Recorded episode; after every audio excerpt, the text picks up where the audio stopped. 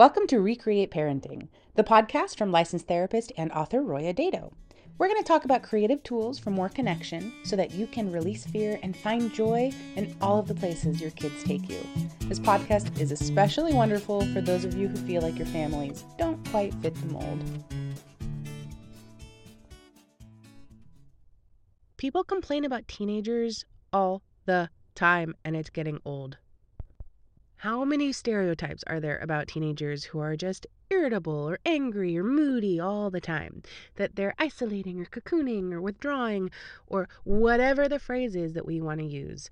There are so many depictions in pop culture and media of teenagers uh, just being like, I don't know, antisocial little misfits.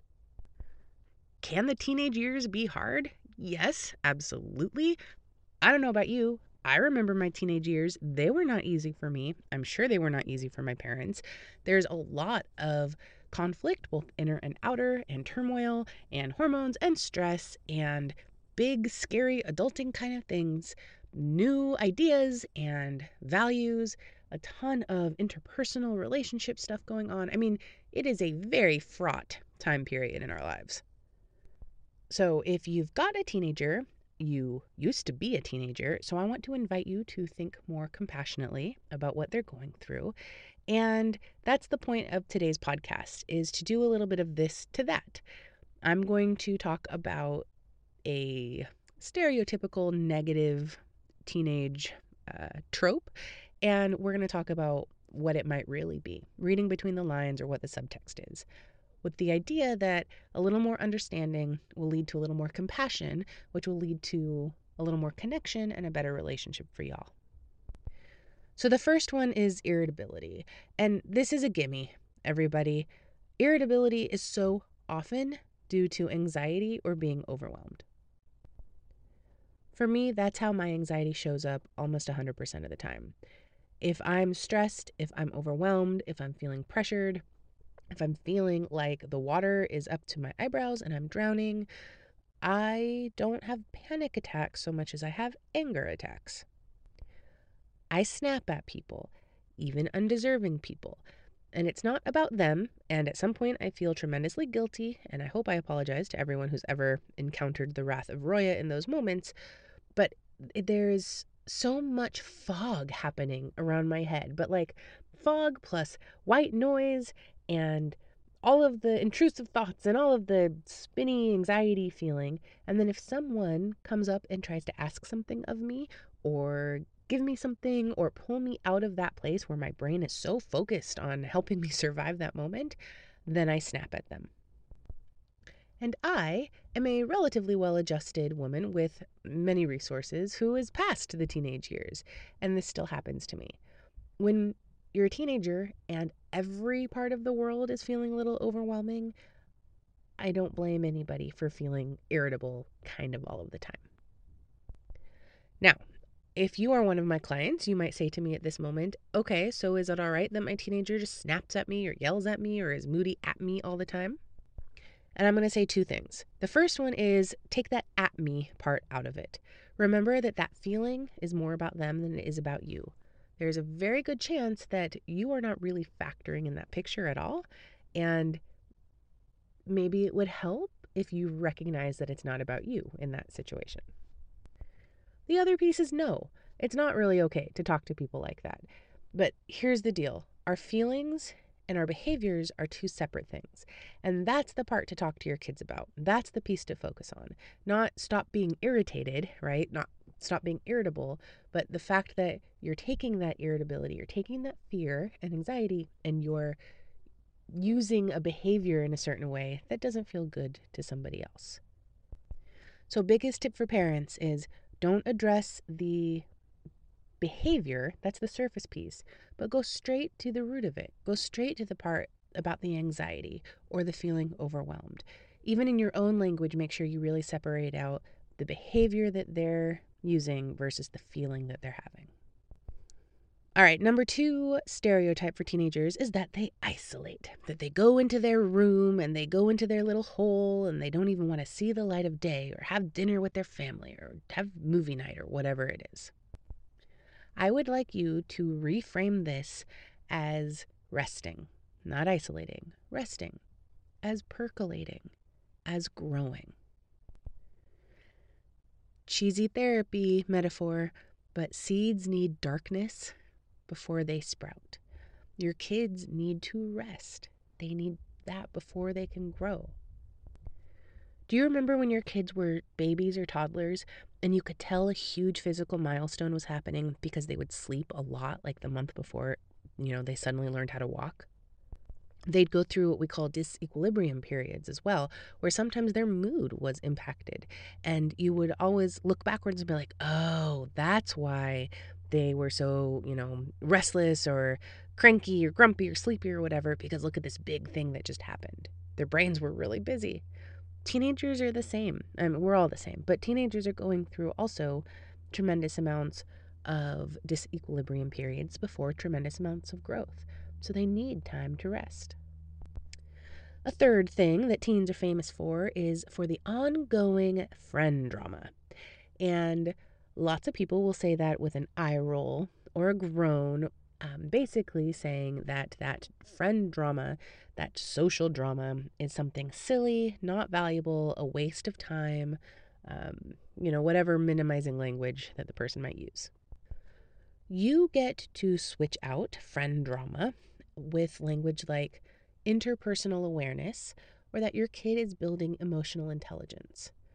Teenagers at that stage of psychosocial development are acutely aware of what is happening in their group dynamics. It's important. This is a really crucial part of human development.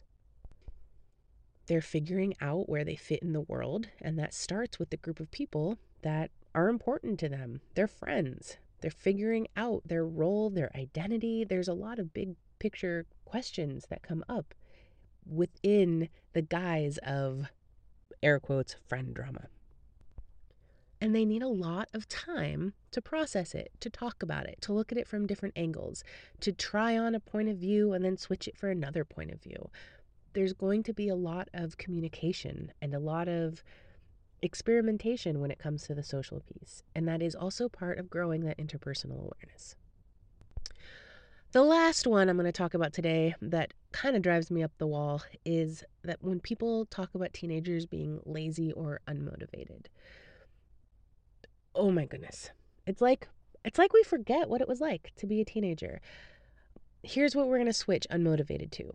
We're going to remind ourselves that teenagers are experiencing huge amounts of uncertainty, of self-doubt, and that there is a usually pretty new global awareness that involves a whole lot of things that look really bad and dark about the world.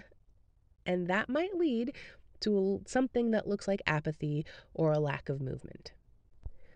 When you don't know what's coming next, it's really hard to take steps into that unknown.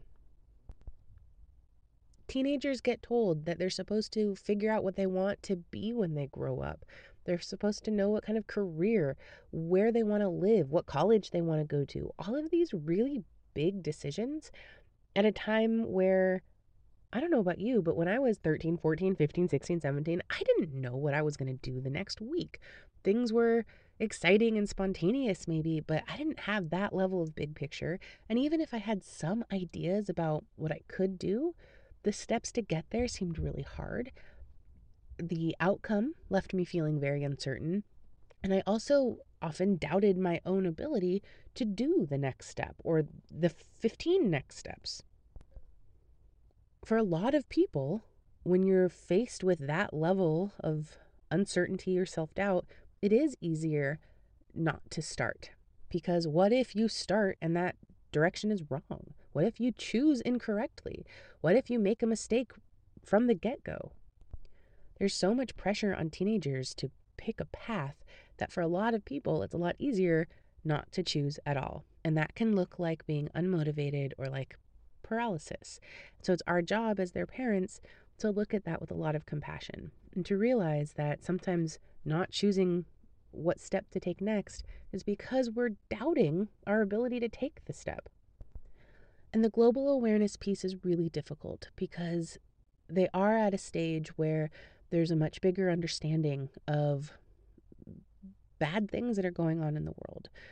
There's a bigger understanding of how small they might be in that world, too. And so when you look at a world that feels like it's just kind of on fire all the time, it's hard to feel like your individual, seemingly small decisions are going to lead to any kind of big impact. And sometimes that can stop us from taking next steps too. Our job as parents in those cases is to help them see their input and their contribution, help them trust themselves, help kind of give them uh, little bursts, little boosts over some of these hurdles so that they can get to the next thing and get some proof that they can do it. And to acknowledge the fact that there's a lot of stuff that's really hard to deal with. Lots of us adults know bad things are happening in the world and we just put blinders on or we compartmentalize. And that's how we move to the next step. A lot of the teenagers I work with, they're kind of open and raw and they haven't figured out how to shut parts of that off yet. And so it adds to the whole thing. It adds to the overwhelm. It adds to the desire to go isolate. It adds to the interpersonal drama and conflict because when a person's under stress, it, it bleeds into their friend group. And it can look again like being unmotivated when that's really the last thing that they might be. They're scared, really. So I hope this helps you reframe some of those stereotypical teenage behaviors understand the feelings underneath because those feelings underneath can be talked about, can be dealt with, can be worked on. Um, and if we can be more transparent and like sink down below the, the, the content layer and into the process of what's going on, um, that can help them with their own understanding and awareness of themselves, and that can usually help them take action too. I hope you enjoyed this episode of Recreate Parenting Podcast. As always, I want to invite you to set aside and honor some time for creativity every single week by joining the Play with Purpose monthly membership group. You can find information about that and everything else I've got to offer for you creative parents at royadedeaux.com. That's R O Y A D E D E A U X.com.